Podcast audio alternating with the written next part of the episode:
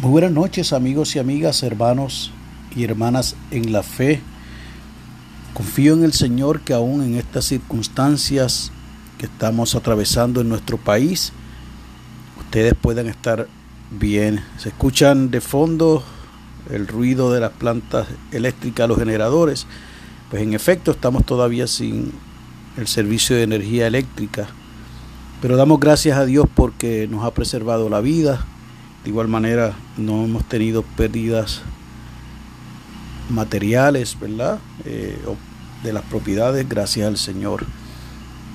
He visto imágenes de muchos pueblos donde algunas personas de las que escuchan este podcast han sufrido grandemente, como lo es mi querido pueblo de Arecibo, ante el desplazamiento del Río Grande de Arecibo.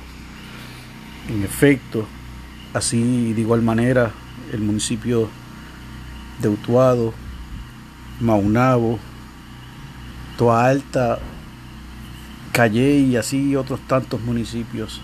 Rogamos al Señor que Dios preserve la vida de aquellos que están aún batallando con las inundaciones, que Dios cuide a todos y cada uno de los trabajadores de primera respuesta o de respuesta rápida, policía, bomberos, los del negociado de emergencias municipales y estatales, en fin, a todos y cada uno los que trabajan en los hospitales atendiendo las situaciones médicas.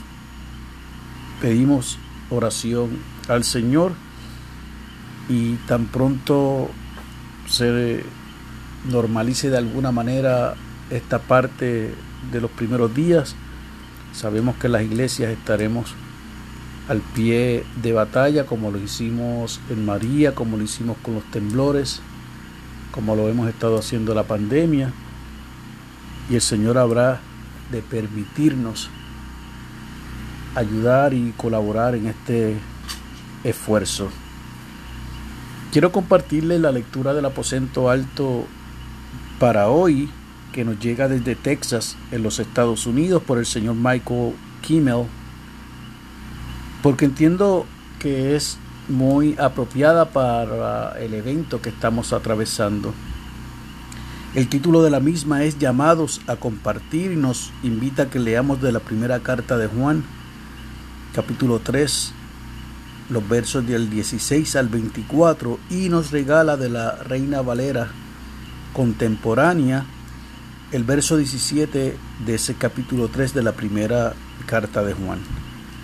Pero, ¿cómo puede habitar el amor de Dios en aquel que tiene bienes de este mundo y ve a su hermano pasar necesidad y le cierra su corazón? Así nos dice el señor Kimmel desde Texas. Trabajo en una ferretería y maderera que cuenta con varias sucursales en el centro de Texas, en los Estados Unidos. Es muy común realizar una transferencia de materiales de una tienda a otra cuando una tienda carece de alguna mercancía. Esta acción me recuerda cómo Dios nos llama a cuidarnos unos a otros. Dios sabe que necesitamos comida, ropa y refugio para vivir, y nuestro Creador proporciona estas cosas. Lo podemos ver en el Evangelio de Mateo capítulo 6, versos del 31 al 33. Dios responde a las oraciones por medio de nuestro obrar y nos llama a compartir lo que tenemos con los necesitados. Cuando respondemos al llamado de Dios de dar a los demás, demostramos que nuestra fe no está muerta y que Dios responde a las oraciones de los necesitados.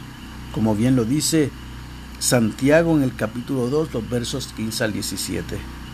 Continúa diciendo este hermano desde Texas. Cada vez que me piden que prepare una transferencia para otra tienda, recuerdo cómo Dios obra para satisfacer las necesidades. Cuando Dios me llama a compartir mi riqueza, bienes o tiempo con otra persona, soy testigo de cómo Dios responde a las oraciones. Mi ofrenda no solo bendice a los demás, sino que también amplía el panorama a una mejor comprensión del amor de Dios. Concluye diciendo este hermano, que al dar también recibimos y que al dar servimos al Señor, como bien lo dice Mateo 25, verso 40. La oración sugerida es la siguiente: Dios bondadoso, ayúdanos a ver las necesidades de quienes nos rodean.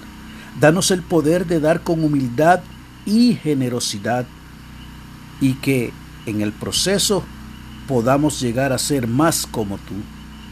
En el nombre de Jesús. Amén. Y el enfoque de la oración es que oremos por las organizaciones caritativas. Y el pensamiento para el día: cuando Dios me da más de lo que necesito, estoy llamado y llamada a compartir. Definitivamente era necesario que yo les leyera la lectura del aposento alto de hoy, aunque fuera en esta edición vespertina, porque estamos todos y todas ante esta situación que enfrenta nuestro país, llamados y llamadas a compartir. No podemos ignorar lo que está aconteciendo en nuestro país.